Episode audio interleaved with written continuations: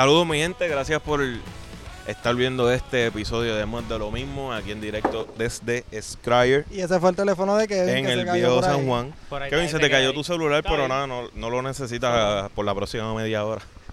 Así que nada, mi gente, muchísimas gracias por consumir nuestro podcast, que lo hacemos con mucho amor y cariño.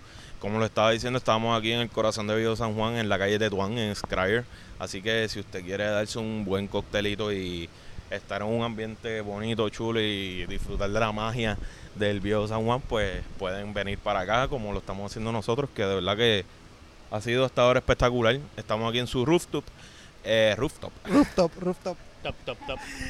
Nada, es el calor y el, el clima tropical de, de Puerto Rico. En Viejo San Juan se pone intenso, pero nada, intensa va a estar la conversación que tenemos el día de hoy. Como siempre, tengo a Don Jan, tengo a Don Kevin, a Gaba que está por ahí, y a nuestra invitada sumamente especial directamente. eh, yo creo que ha estado bastante movido últimamente con, con su intensidad periodística. En las redes, en las redes. Sí, pero haciendo bien, así que nada más y nada menos que a Dianeris Calderón. Muchísimas gracias, Dani, Dianeris, por decir que sí a este programita, que lo hacemos tratando. Claro que sí, gracias por la invitación, un placer estar aquí, esperamos, ¿verdad?, conversar de, de muchas cosas, no Sí. más de lo mismo. Exactamente, Sí, exactamente. es- ese nombre es más bien una paradoja lo que nosotros le pusimos, precisamente para eso. Eh, pero como Manuel dijo, te hemos visto un poquito trendy últimamente y ha sido de la mejor manera, diría yo, porque eh, pues dentro de lo que haces, que nos va a explicar ahora un poquito, eh, pues ha hecho las preguntas que tiene que ser en el momento que debe ser. Así que, ¿quién es Dianeri? ¿Qué ha hecho? O sea, ¿qué, qué está haciendo ahora mismo? Ahora se un poquito de la ¿De trayectoria. dónde vienes? ¿Cuál es tu trayectoria? Todos esos canales. Eh, ¿Por qué surgió el, ¿verdad? el interés al periodismo? Que no es fácil. Y yo creo que en una isla tampoco. Y en una isla como Puerto Rico, con las situaciones que se dan, eh, bastante Tan pequeña, con, sacrificado, diría yo. con pocos medios tradicionales también, yo te diría, porque a final de Exacto. cuentas sí hay varios regionales, pero dentro de todo, o sea, los Hay, hay, hay unos que, por ejemplo, como dicen, el grande se come el chiquito. Y no sé, eso es lo que vamos a estar hablando hoy aquí. Así Pues que, ¿quién mira, es Dianeris? Ok, mi- me llamo Dianeris Calderón Vázquez, utilizo en los medios Dianeris Calderón para propósitos de que sea un poquito más, más cortito, pero mi mamá me lo perdonó. Y está presente, está Eh, presente sí, ahí, está así que es importante tener ese segundo apellido. Soy Sí, de ¿Cómo te Naranjito. consiguen en tus redes? Sí, Dianeris Calderón. Ok. Este, soy de Naranjito, estudié periodismo en la Universidad de Puerto Rico, recinto de Río Piedras. Eh, comencé en la radio, en Radio Universidad de Puerto Rico, que fue mi primera escuela de, de comunicación. Eh, desde que era estudiante comencé a hacer este trabajitos de promociones, me metí, me fui metiendo al, al departamento de, de noticias hasta que me dieron mi primer, mi primera oportunidad laboral, que fue eh, como productora del departamento de noticias. De radio. Sí, no, no tuve break realmente. Yo me gradué en junio y comencé a trabajar en agosto. Así que mi estadía en la UPR fue una experiencia completa, desde académica hasta laboral, porque allí estuve cinco años ¿Estudiaste en produciendo. Estudié en Copo. Soy copuqueña. Yo, yo cogí unos cursos en Copo hace un tiempito también, no me acuerdo. Yo, Ah, y es una Israel, lástima, es una que- lástima que ahora mismo tú entras a Copo y está bastante abandonado, eh, Sí, pero yo salí de ahí. ahora mismo. Exacto. Sí. Lo que Lamentable. pasa es que ese edificio era temporero. Y temporero, como muchas cosas en el gobierno, pues se convierte en, en permanente y obviamente un- el descuido que hay, pues, pero nada, obviamente estudiar esa, eso, yo, yo veo el, par- el periodismo como una de las carreras eh, más bonitas porque si no es un arte, eh, hay que sí tener un- cierta creatividad. Sí. Yo lo veo así. Sí, sí, no hay, no eh, hay ninguna historia que sea floja, eh, no hay ninguna situación que sea monga, como dicen por ahí. Es, es el reto diario de cada denuncia que uno recibe o cada cobertura, darle ese color precisamente para eh, presentárselo a las personas eh, y que puedan pues ser informadas. Y es una gran responsabilidad. Y después de Radio Universidad, Radio Universidad estuve después de reportera, eh, fui locutora, ahí completé, gané premios en la Overseas por reportaje investigativo, fue mi preparación completa. De ahí salgo para la radio comercial, estuve en Noti1 un tiempo ah, qué bien. eh, y yo siempre visualicé, me visualicé en la televisión, pero yo decidí eh, comenzar por la radio. Eh, y un día pues decidí llegar al Canal 13 y le dije a la productora, qui- pregunté quién es la productora, yo quiero trabajar aquí. Yo voy a ser tu nueva empleada. Eh, sí, y me dijo, pues, pues puedes mañana, ven mañana y te paras ahí con Padre Milton y me das el- me haces el programa con Padre Milton y así comencé en la televisión. Cuando dices Padre Milton, para los que no tienen este pues conciencia de lo que es el, el canal, que es Sí. un canal más religioso en ese caso. Sí, eh, bueno, es parte de la Iglesia Católica, pero obviamente tiene una programación este, eh, abundante. En el caso del programa de Mi Gente, Padre Milton, él hace entrevistas de cualquier tema allí. Tienen un departamento de noticias, en donde yo soy parte ahora mismo. Eh, y básicamente yo noticias tenía, de todo tipo. Sí, yo tenía eh, con Padre Milton, yo animaba, pero también hacía entrevistas relacionadas a temas internacionales también, que eh, fue una buena experiencia. Ok. Este, tuve mi programa, ahí estuve dos años en mi gente, pero de forma voluntaria. Esto hay que aclararlo, porque yo me ofrecí, pero ok, vente, pero no había todavía remuneración. Sí, pero estás, ganando- estás cogiendo la experiencia y la la exposición. Sí, exposición. a veces el- el medio conlleva eso. Sí, a veces Sí. hay que hacer unos trabajitos gratis al principio y después ven tu potencial. Yo y, siempre he dicho que tú tienes que, sin que suene feo, tú tienes que limpiar zapatos un rato para después que, que te limpien el zapato a ti, de- sin que suene Sí. feo. Y de alguna forma hay que empezar. De alguna hay que- forma lo importante hay es empezar, claro. Yo Eh, tuve unos pininos en radio un tiempito. eh, En Noti1. Ah, tú también tuviste. ¿Se acuerdan de eso? Yo- Estuve en Noti1, era...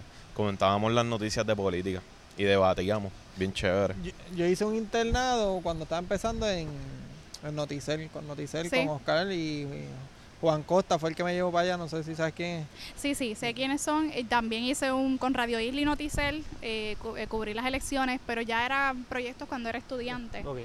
Este, también tuve, de verdad he pisado muchos medios de comunicación, muchos como práctica estudiantil, trabajo guisitos, como yo le digo, este, y después, pues de manera oficial, yo te diría periódico regional La Cordillera, que cubría eh, los asuntos de la zona central de Puerto Rico, eh, Radio Universidad, Noti1, Guapa Radio, esa fue otra escuelita, ahí eres un pulpo, ahí tú con- ah, eh, controlas, eh, haces los controles mientras entrevistas, mientras coordinas, mientras produce, eh, es tremenda escuela. Este, y en términos de televisión, pues Canal 13, SBS Mega TV, que ahí estuve como reportera en Informe 79 y, y en Nación Z, dando el informe del tiempo y tránsito, y ahora Canal 13 otra vez. Dado en. Que, Sí, que en verdad, verdad para tu, tu corta edad eres joven, ¿verdad? Así que has, tenido la oportunidad de ir, estar en diferentes medios, este, haciendo diferentes cosas, que yo creo que eso está cool para entonces tú ir desarrollando tus propios proyectos a futuro. Y, y actually más hoy día porque me he dado cuenta que la profesión, por lo menos lo que es el periodismo, cuando hablamos de los jóvenes, la mayoría de los jóvenes pues le están perdiendo ese interés y es por, por lo que ha hecho la, la vieja guardia de la, del periodismo. Obviamente ustedes, o sea, los que están entrando ahora, la única escuela que tienen técnicamente es Copu, ¿no? De, y No, Sagrado, Sagrado. que también se gradúan allí. Eh, pero pues y, que, para y, que- que, y que para lograr una práctica supervisada en un medio de comunicación, eh, eh, tú caes en unas listas de espera. Yo recuerdo que a mí me tocó Radio Universidad, gracias a Dios. Eh, yo quería televisión, pero no entré. Eh, y hay muchos estudiantes que se pierden esa oportunidad. Porque incluso cuando tú haces tu práctica supervisada, si haces un buen trabajo, probablemente te den trabajo cuando te gradúes. Sí. Y no todos los estudiantes logran esa oportunidad. Chica, ahí, Oye, ahí y- está, está difícil. Y ya que sabemos que tiene, ¿verdad? Super experiencia, has corrido prácticamente todas las bases de lo que de lo que es la prensa en Puerto Rico y todo y todos los medios, o sea, radio, prensa escrita, televisión. eh, ¿Tú crees que la prensa hace su trabajo aquí ahora mismo en Puerto Rico? Bueno, sí, hay muy buenos periodistas. Tengo que reconocerlo, Sí, hay sí. muy buenos periodistas. Lo que hay que poner en perspectiva es que al final somos peones también. Encima de nosotros hay eh, jefes del departamento de noticias, eh, directores del Ujú. medio, que tienen una línea editorial sí, y que esto es una lucha diaria entre el per- periodista y los productores o los jefes de información en cuanto a lo que se va a cubrir. Se, Realmente- se, se, se da el caso que, por ejemplo, un, un periodista, para no usar a nadie de ejemplo, pues va, lleva, por ejemplo, una mesa editorial, se conseguí esto, tengo esta información. Eso es hacer su trabajo. y puede ser una verdad. Pongamos que es una verdad. Pues si se le ponen esas cadenas de que, mira, esto no va. Sí, en ocasiones se lo aguantan. Este, Se da y muchas veces. Están los tropiezos, los, la- las barreras que le ponen. ¿Y por qué tú crees que pasa, que pasa eso? Este, obviamente sabemos que pues a nivel editorial, ¿verdad? Pues cada cual, o cada canal o, o- o cada medio decide qué cosas quiere o no, pero ¿qué tú crees que tal vez, o cuál es, cuál es la razón principal por la que tal vez se dan esos aguantes o vamos a coger este tema versus el otro? Sencillo, los medios de comunicación eh, son empresas que se mantienen por las aportaciones económicas. Antes teníamos tal vez muchas, este, muchas marcas que eh, pautaban sus anuncios, ya sea en prensa escrita o en la televisión, incluso se ven anuncios, pero eso ha mermado bastante. Así que quienes están, pienso yo, quienes están sosteniendo los medios son los propios políticos. O La quizás inversión política. más allá y- son un negocio. De hecho, algunos son negocios familiares. Y casi imperios en la historia de la prensa de, de- de Puerto Rico también. Y pero, pero en este caso, la parte del inversionismo político, definitivamente, acuérdate que para tú ganar, tú tienes que. Lo, lo que no se promociona no se vende. So, mientras más dinero tú metas ahí, tanto para mantener tu imagen como para no dañarla con cualquier situación que pueda salir, a final de cuentas, pues son chavitos que le entra a, a la, compa- a la compañía, a la empresa en ese caso. So, significaría que la compañía va a velar por tu imagen para no perder a un cliente. No, es, es algo que pasaría también en cualquier tipo de situación, este, empresa-cliente. No estamos diciendo que, este- que es lo correcto, definitivamente, pero...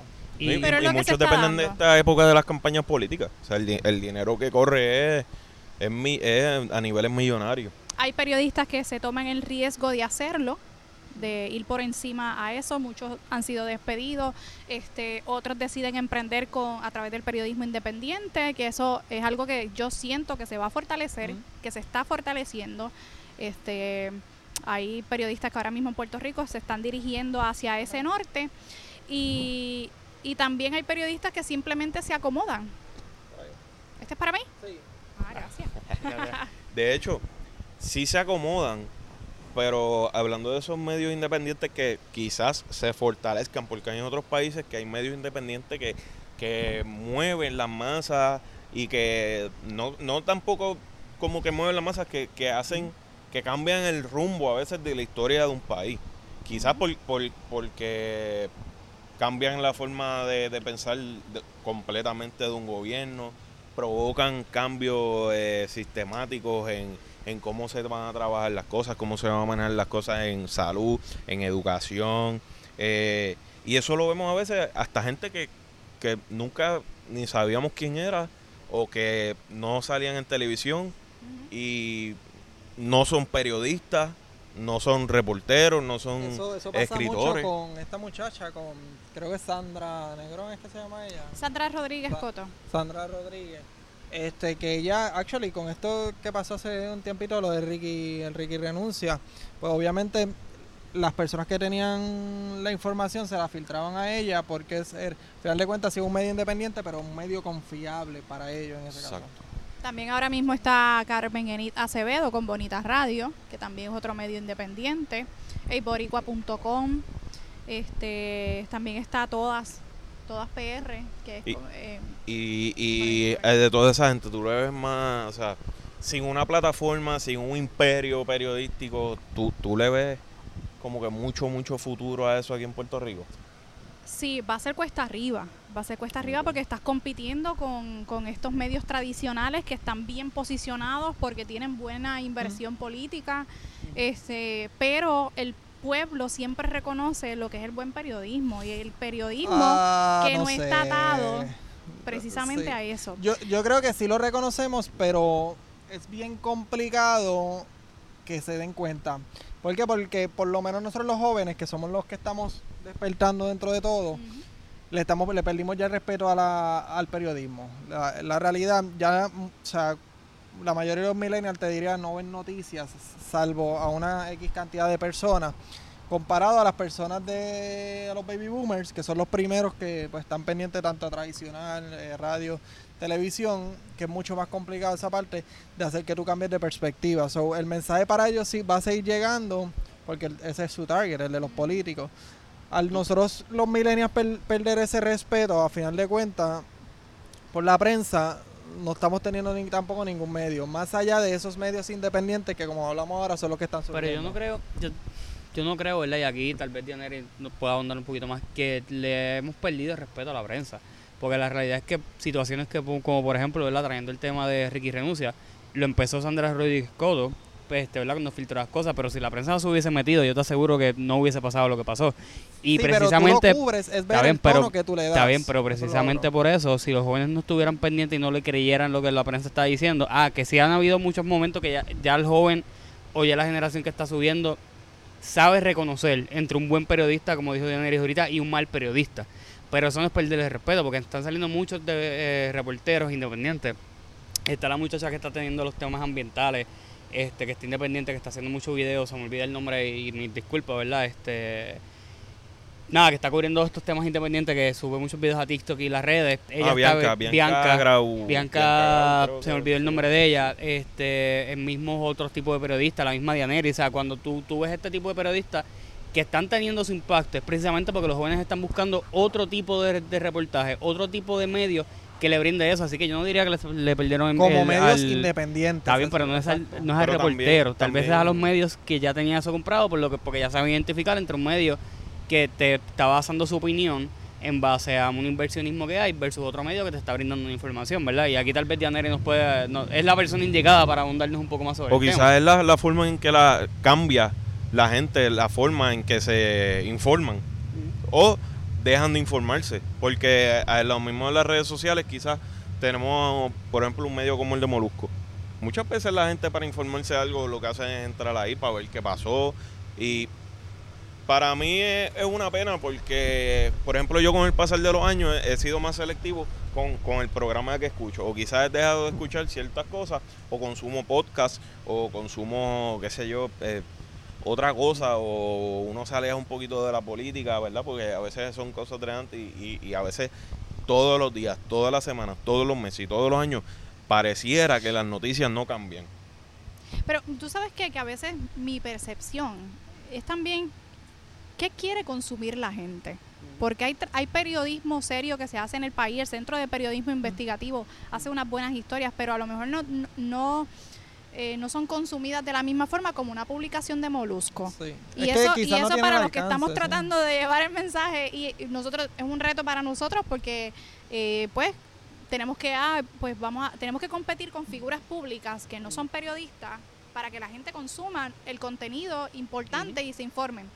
Eh, eso es un reto diario para nosotros. Sí, Realmente hay que ver la mentalidad de la sociedad también de que mira, yo quiero y elijo eh, consumir este tipo de contenido porque tiene credibilidad.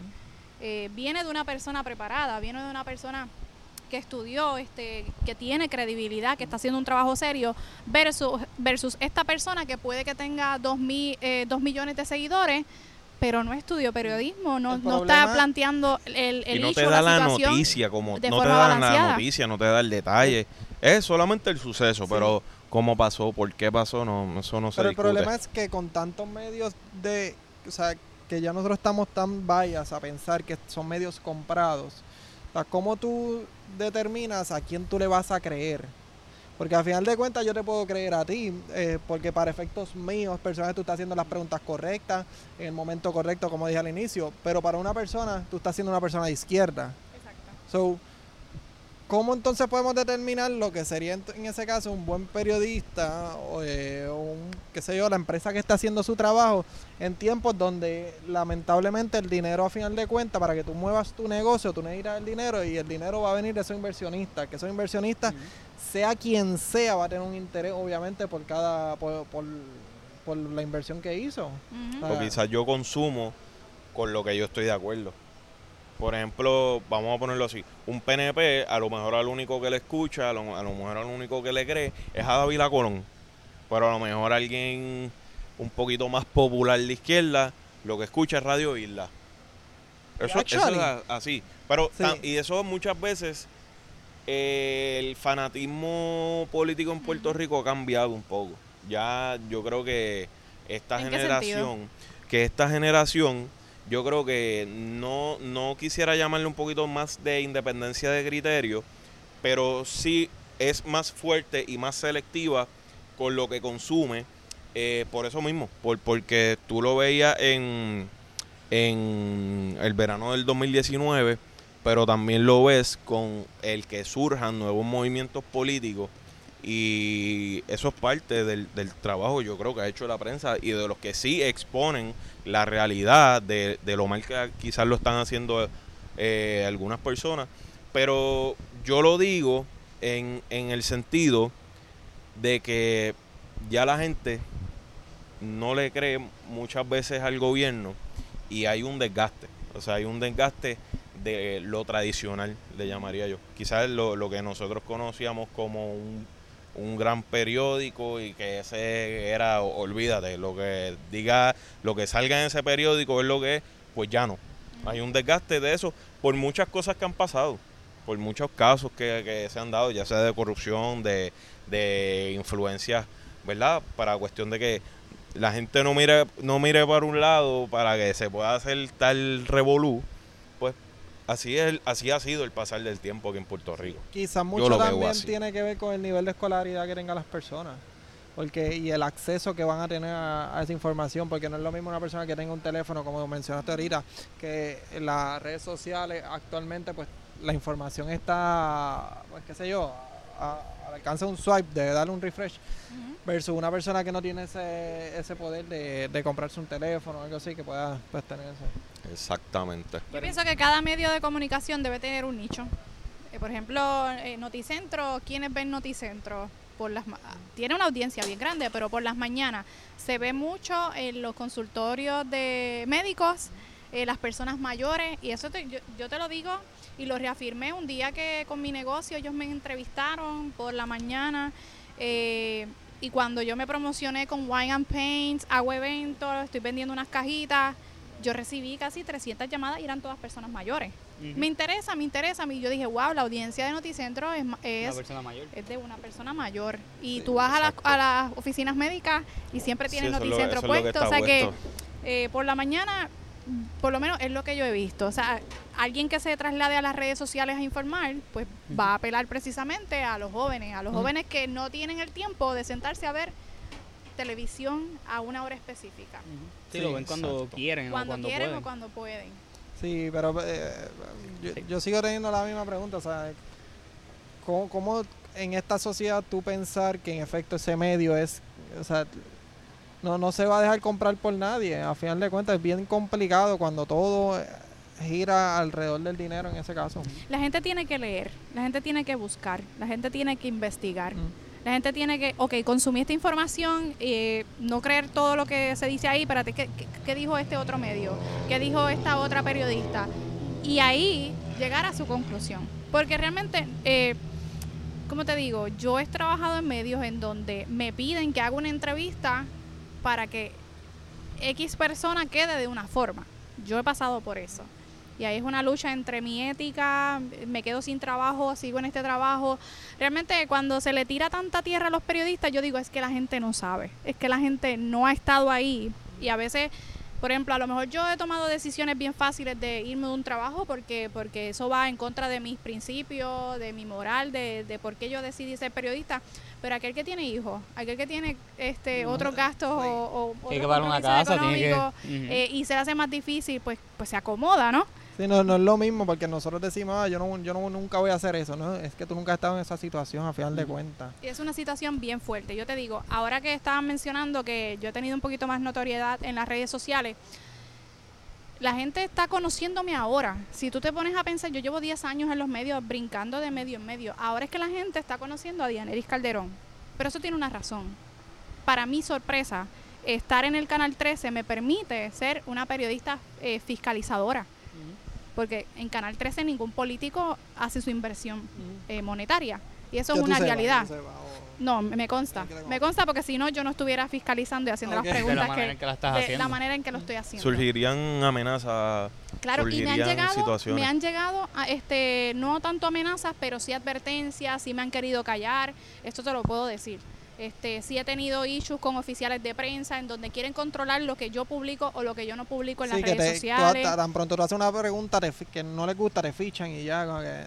el evento más reciente, yo estaba en una conferencia de prensa en donde solicité un turno, me dejan para lo último y yo había solicitado el turno al principio. Eh, y cuando voy a hacer mi pregunta, me quitan el micrófono, porque ahora el truco de las oficiales de prensa es que por el COVID mm, yo te voy a micrófono. Yo, yo te lo Claro, voy a aguantar y me, controlas, me quitas el micrófono y- y cuando tú quieres.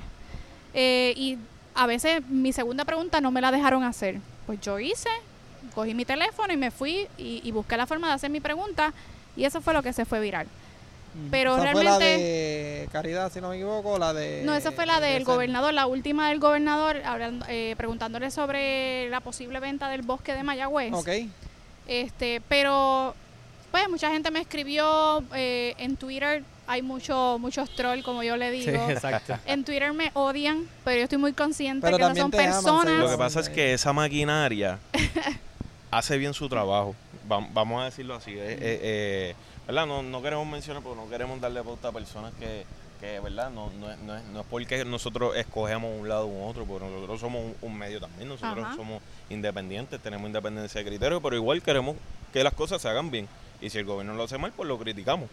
Pero no hay una maquinaria detrás de todo esto y quizás a veces hay más periodistas con las manos atadas que son que, que por ejemplo tú tienes la dicha de no tener las manos, manos atadas, atadas al momento. quizás para hacer las preguntas que son porque tú tú tienes tu trabajo pero tú eres una persona Ujú. tú eres una ciudadana tú vives en Puerto Rico tú sientes y También padeces paso por, eh, caigo en un hoyo en la carretera, también me dan multas, también la gasolina me parece súper cara. Y, y hablando de las conferencias de prensa, ¿has tenido oportunidad en que los otros periodistas que no pueden hacer una pregunta te la dice, te la dan a ti? No me digas, no me tienes que decir obviamente nombre ni nada, pero Sí, sí, sí, porque se colaboran hay cierta solidaridad entre nosotros. A veces existe, a veces, a veces no.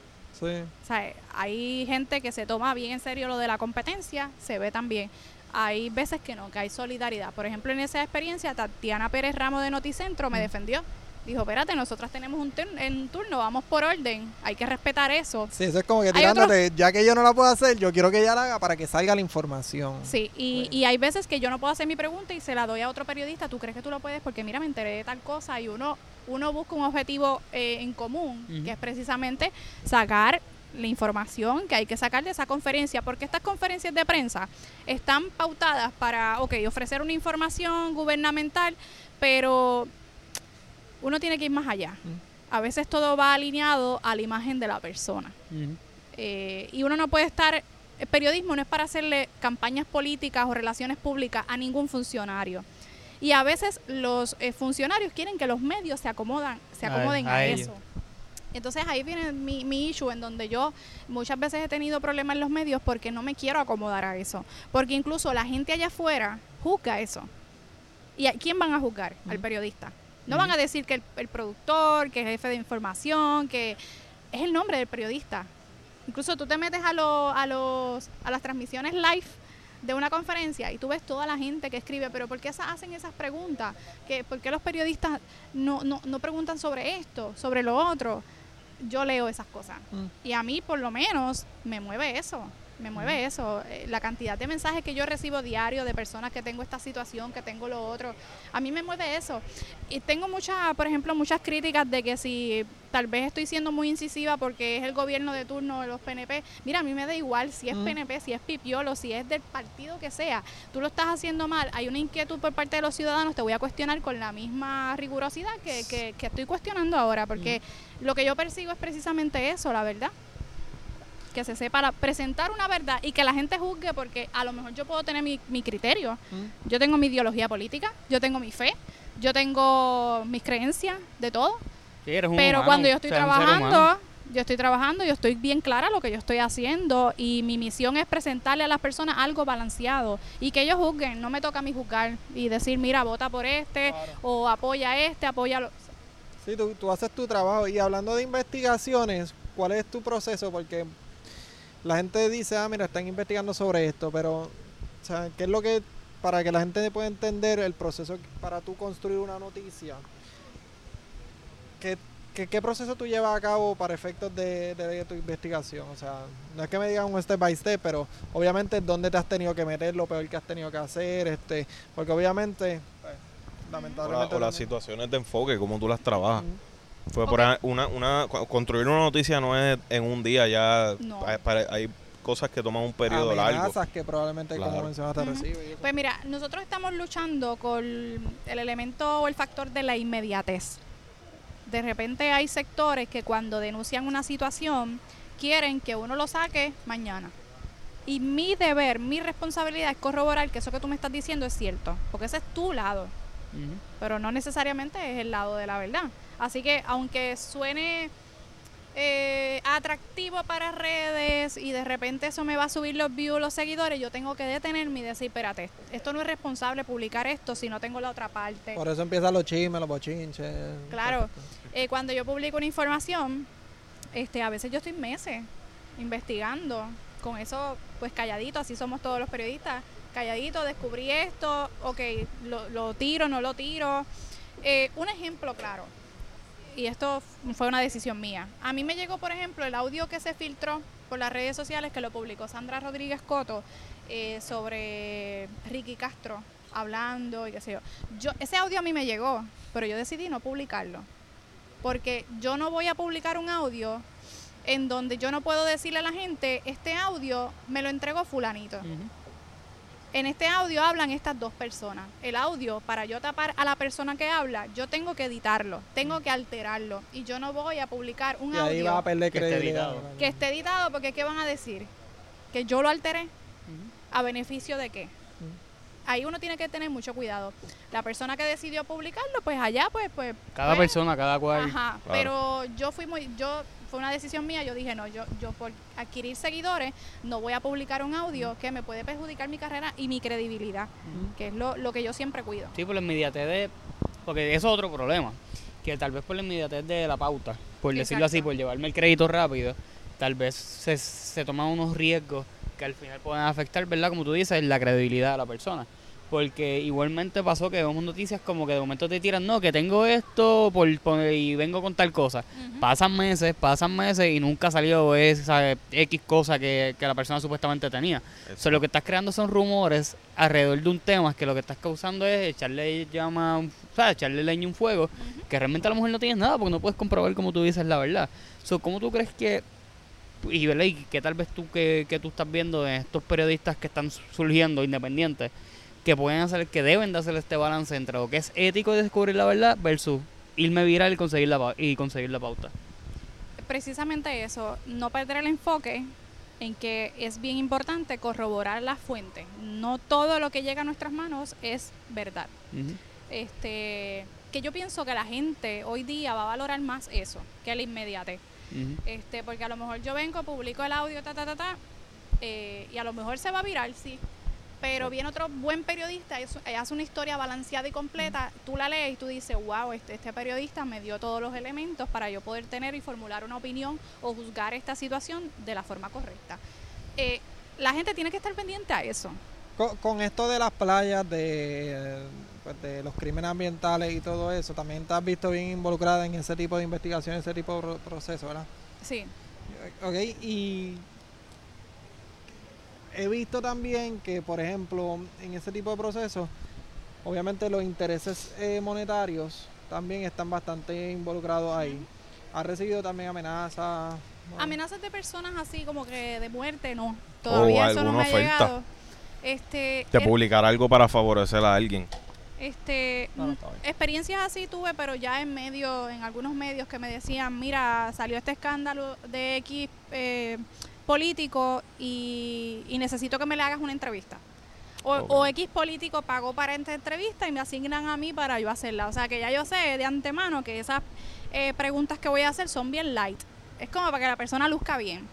Eh, también me han, me han dicho, vete, pregúntale a tal alcalde, hazle una entrevista, pero no le preguntes sobre esto, enfócate por esta línea, ¿sabes? Es bien difícil. Y si no lo hago, pues estás botada. Sí, sí, y no, no te ha temblado el, el pulso para preguntarle ni a Caridad ni a Pierluisi sobre las situaciones. No, No, te- no, no, y no, no porque tenga algo particular contra ellos. Es que son las preguntas que a mí me llegan de la gente. ¿sabes? Yo leo mucho las redes sociales, las redes sociales se me inundan. Ah, cuando veas a Caridad, pregúntale sobre esto, tengo dudas sobre tal cosa. Yo me llevo a mi almohada, a mi cama, yo me llevo todas esas inquietudes. Cuando yo me levanto y yo salgo a hacer mi trabajo, yo salgo con toda la intención de, de generar un cambio con el trabajo, porque ¿para qué entonces? Pues mejor me quedo en mi casa. Este, y, y no, no tengo, no tengo miedo. Se necesitan periodistas valientes, se necesitan periodistas que hagan las preguntas que tienen que hacer. Este, si no, pues, pues, pues, pues esta no es mi profesión, pues para qué estar, para acomodarme realmente. Y no es fácil, eh, como te digo, yo recibo comentarios positivos, pero también comentarios negativos. Y en un, eh, somos humanos y a veces yo puedo estar aquí, pero a veces estoy acá emocionalmente y esos comentarios la gente a, a lo mejor no sabe cómo me puedan afectar a mí. Claro, O sea que eh, las redes sociales es un arma de doble filo, honestamente. Eh, hay que tener mucho cuidado, pero sí, yo pienso que el periodismo, el buen periodismo es aquel que genera cambios.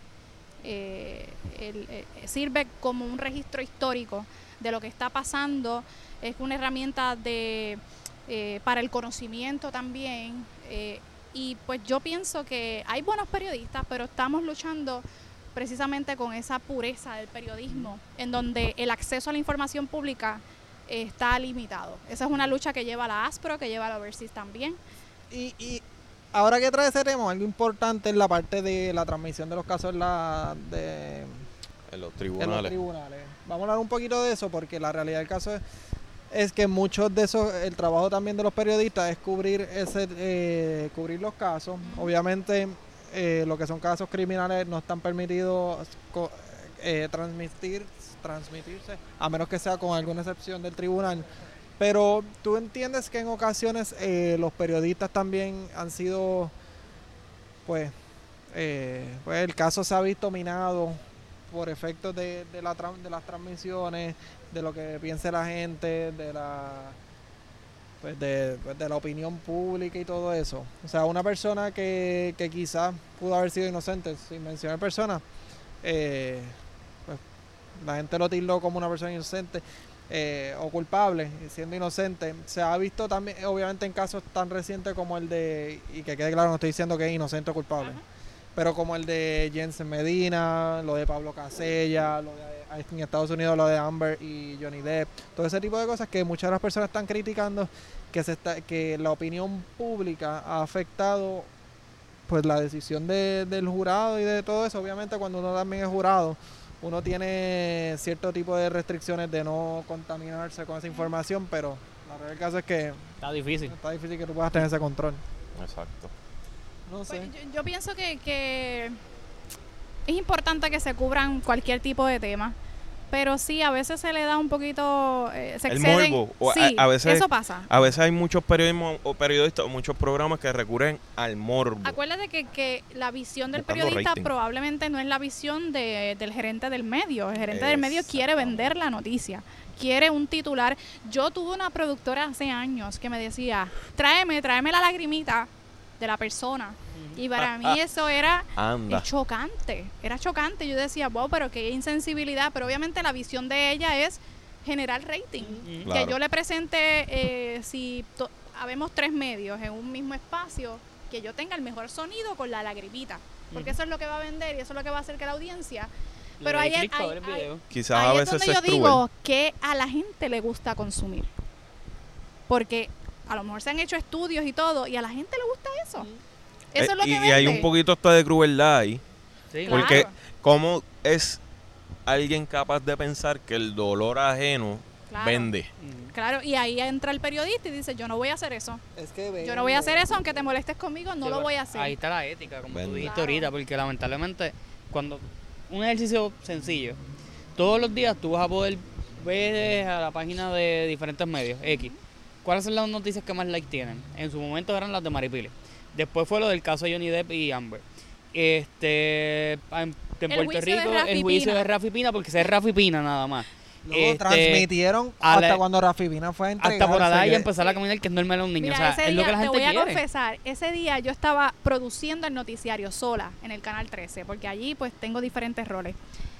Y yo estaba histérica porque yo decía, es que esa es la, esa es la noticia del día, Ajá. esa es la noticia más importante de, de la sección de farándula.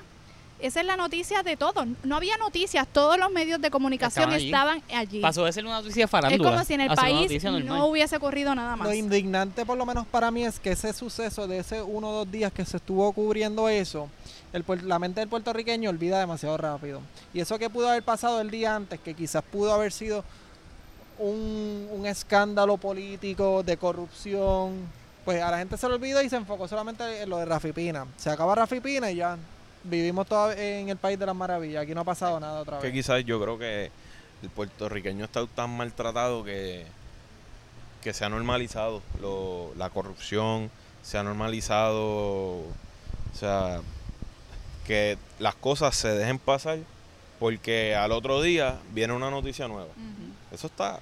Por, eso, Estos ¿cómo casos de corrupción, ¿por qué no provocan que los políticos, no sé, mira, va- vamos a reunirnos, vamos a, a hacer algo? O sea, el corrupto, pues, ¿cómo vamos a, cómo vamos a evitar que estos alcaldes, por ejemplo, el, el alcalde de Humacao que ganó y no duró dos años y mira, ya va preso? por eso es, es importante el periodismo de seguimiento, el periodismo investigativo. Para eso los medios no tienen el presupuesto suficiente para pagarle a una persona. A veces uno tiene que hacer periodismo investigativo más cubrir el día a día y no necesariamente es- uno está recibiendo remuneración por, por ambas funciones. Este, en mi caso, por ejemplo, yo trabajo ocho horas diarias y cubro el día a día, pero cuando yo me voy a mi casa con mi computadora en tiempo que nadie me paga, es que yo investigo. ¿Sabe? Eso, eso la gente no lo ve y pues no me interesa que la gente lo vea realmente porque tengo otro, otro norte, otro objetivo, pero a lo que voy es que los temas se caen porque no se les da seguimiento. Y por eso yo estoy bien contenta de que existan programas, por ejemplo, como Cuarto Poder y Rayo X, eh, Centro de Periodismo Investigativo también, y estos medios independientes que están surgiendo y que se están fortaleciendo, que le están dando seguimiento a aquellos temas que se caen, como estabas mencionando, que, que se cubre el día a día, pero de repente pasan meses y uno dice, pues, ¿qué pasó con aquello que, que, que generó tanta... Hay, hay un programa, voy a mencionar el nombre, que lo hace mucho eso del seguimiento, es Pelotadura. También? A, a mí me encanta Pelotadura, pero obviamente tiene sus diferentes personajes de diferentes ideologías que tú tienes que saber también a quién escucha y de qué forma lo escuchas, para que tampoco, o sea, Y como vende. y, y, y cómo vende. Porque quizás el inversionismo político no está directamente ahí, pero sí a través de terceros. Eso es otro de los problemas que, que hemos tenido y, y hemos visto precisamente con la pregunta que menciona que, que hiciste el otro día de a caridad. Lo de que si el esposo, tú me vas a decir a mí que el esposo no sabe, que, que ellos durmiendo en la misma cama no sabían que... Que no, no se o sea, coordinó. que no se coordinó. Bueno, o sea, y, y lo increíble del caso aquí es que el puertorriqueño es tan, a veces, tan y tan ingenuo que, se, que, que puede llegar a creerse eso. O sea, siendo ellos de, de las parejas más poderosas en Puerto Rico, tanto monetario como político. Tú sabes que hay un personaje en la radio que, que imita a un dueño de estación. eh, y es en lo voy a decir, es en Sal Carancopí. Tienes que saber lo que es. Y él es un personaje y él pario- parodia a este señor de cubano de la ultraderecha super PNP. Pero es totalmente una parodia y uno dice, wow, cuán real es el problema del fanatismo, que yo creo que es lo que nos tiene donde estamos. Pues Puerto Rico pudiera ser un país con una educación mejor que la de, qué sé yo, este, Dubái, Irlanda, porque tenemos los medios y tenemos los recursos. Pudiésemos ser hasta un país de rico, pero para nosotros mismos, ¿no? O sea, Pudiéramos hay- estar La produciendo... exportación, nada, ¿sabes? Ah, mira, podemos producir ron, podemos producir comida, podemos... ah, oye, aquí en un cantito de tierra, tú tiras unas semillas de recaudo y se dan. Entonces, ¿qué pasa? ¿Cuál es el inmovilismo de tanto de sector político, del sector económico, que mucho, hay esfuerzos muy, muy buenos y grandes, y es verdad, eso se aplauden. Pero porque cada vez como que nos vemos como que más para atrás y para atrás y para atrás. O sea, sí, está la prensa, están los medios, la información llega, pero ¿por qué en Puerto Rico siempre todos los días tenemos que ver los mismos problemas, el mismo político preso, el mismo partido Y- y no haciendo el- aprenden, el, no el aprenden. ridículo? O sea, ¿Por qué pasa eso? Es, es- es- es- es- digo, y sé que estamos volviendo un poquito de lo mismo, pero es por rating, quizás. Porque, o, o porque a nadie le importa. Bueno, yo, yo pienso que los medios tienen su responsabilidad en ese asunto, Sí. Pero también las personas. Este, y esta generación de nuestros abuelos, de nuestros padres, eh, tú entablas una conversación con, con- con un abuelo, con una persona mayor, no importa lo que se diga en los medios, esa persona va a seguir votando y va a seguir pensando de la forma en que, porque es como algo cultural, como algo de, de que yo voté o yo soy popular o yo soy PNP y- o yo soy pipiola o cualquier partido y nadie me quita de ahí. Tú le puedes sí. poner, por, por darte un ejemplo, le puedes poner a un Bernier en el PNP y van a votar como quiera por él. O sea, y digo él por Y cambiar yo parto de mi experiencia, o sea, mi familia, mis abuelos, mi abuela que en paz descanse era, era así. ¿Sabes? Tú no podías ir con una camisa de- del color diferente a su partido porque no podías entrar a su Más habitación. popular que Muñoz. eh, pues, popular o PNP, lo que sea, pero, pero me refiero a que tú tenías que respetar esa ideología y tú no puedes ofender. Y estas generaciones de ahora es la esperanza, realmente. eh, las generaciones de ahora, las que Yo van que creciendo, de que puedan, eh, son para mí son generaciones que se están cuestionando más las cosas, de que están... eh, esta lucha que hay ahora mismo hoy, que hay muchos jóvenes y muchas personas en Estados Unidos manifestándose a favor de las playas, toda esta plaga que hemos estado viendo de, de apropiarse de- del bien de dominio público, eh, que a lo mejor a las personas mayores eso No le importaba. no sé si, si les importa o no, pero era como, como un tema ajeno a ellos, Eh, como que como- ok, pasaba, pero, pero no me meto a luchar por eso. Y estamos viendo a la juventud moviéndose en, en esa parte, esa, esas luchas las estamos viendo. Las Así que hay una pequeña esperanza, pero sí los medios tienen responsabilidad. eh, no se puede generalizar tampoco. Como dije, hay buenos periodistas, hay buenas personas que están haciendo eh, su trabajo.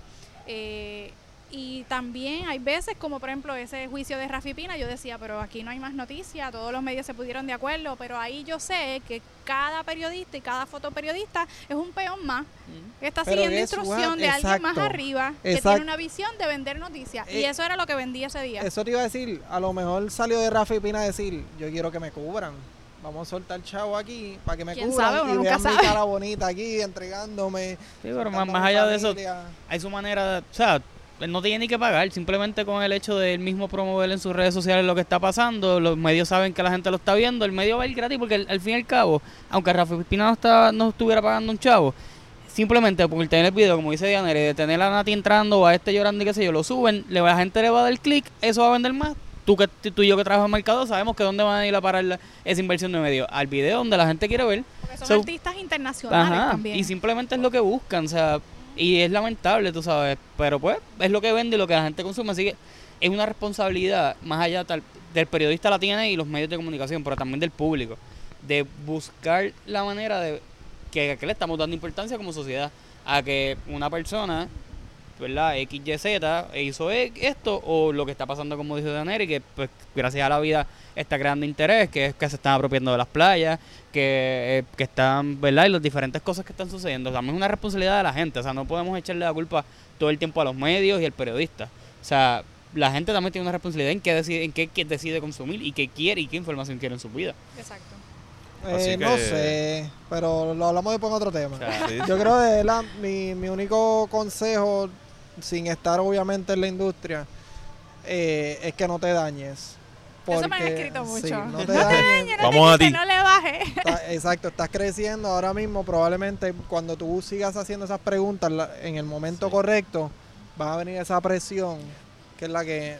No tanto esa presión, quizás pueda venir una oferta Eso me han dicho. no te lo que niego. te haga alejarte ¿De lo que crees? Y, un poco. Porque y a es normal. es que- nadie, yo, o sea, ese tipo de cosas es normal y no- aquí no somos nadie para juzgarte en caso de que tú tomes esa oferta, porque lamentablemente Costo de vida el está- costo de vida Hay que está- vivir. No, y, y además en, un- en un carro, país como. Puerto Rico que la prensa y la política va tan de la mano. Coño, y, entonces, y ahora no queremos un, un piquete diciendo somos unos vendepatria ni nada de eso, porque coño, o sea, no, al revés. Al revés, aquí no estamos, estamos haciendo algo lindo, pero no, pero gracias. Pero, pero pu- puede, aquí en Puerto Rico, no, yo, por ejemplo, que yo recuerde, si está Ojeda, si está García Pasalacua, han habido estos top que, que, que sí son, no son, no es el reportero, no es el Jorge Rivera Nieves, que él solamente te, te da la noticia, pero también hay, tiene la forma, quizás por su veteranía o por, o, ¿verdad? o por sus capacidades, pues te da un poquito una perspectiva también. Él lo puede lograr. Él, es de esos caballotes que sí lo puede lograr. Pero estos que estaba mencionando, pues ya te dan eh, una idea o te cambian la perspectiva y te invitan al pensamiento crítico. Y, mano, eh, quisiéramos verte llegar a eso, porque en Puerto Rico ahora mismo yo, eh, sí hay periodistas eh, eh, con mucha trayectoria como tú, pero a la misma vez estás como que en formación también. Y es, una, es, una, es un trabajo que no descansa, es un trabajo en el que nunca se deja de aprender. Las redes sociales no paran y yo creo que la- las noticias tampoco. Así que, No, yo creo Muchacho, que estamos. Ha yo sido creo una buena que- conversación. definitivo, hay futuro y esperamos, ¿verdad? Me, Eh, me gustaría no me volver. quito, no sí. me quito. quites, no Ay, quites, por que sí, sigan chavando a todos esos por políticos Mira, que... ah, Yo, yo, yo siempre me levanto todas las mañanas con este pensamiento. Aquí en Puerto Rico hay mucha, mucha necesidad. Entonces tú no puedes pararte frente a un funcionario a preguntarle por qué no tengo agua. Porque tengo unos residentes en Colina 2 en Atillo que se levantan dos, tres veces a la semana con aguas negras en su, frente a su residencia. Y Acueductos no hace nada. Le pone un parcho a la situación y vuelve a explotar. Y vuelve. Esas situaciones a mí me mueven día a día. Yo me levanto y yo digo, espérate, si yo voy a estar en una conferencia de prensa y yo tengo todas estas situaciones de las personas, yo soy ese, ese, esa herramienta, ese vehículo que tiene ese ciudadano para llevar su queja a este espacio y recibir una respuesta de un funcionario eh, electo por el pueblo y de, de una persona que está administrando el gobierno. Eso yo me lo tomo bien en serio. No importa de qué partido esté frente a mí, qué funcionario, de, de- de- independientemente del partido que sea, yo me voy por el lado de la gente.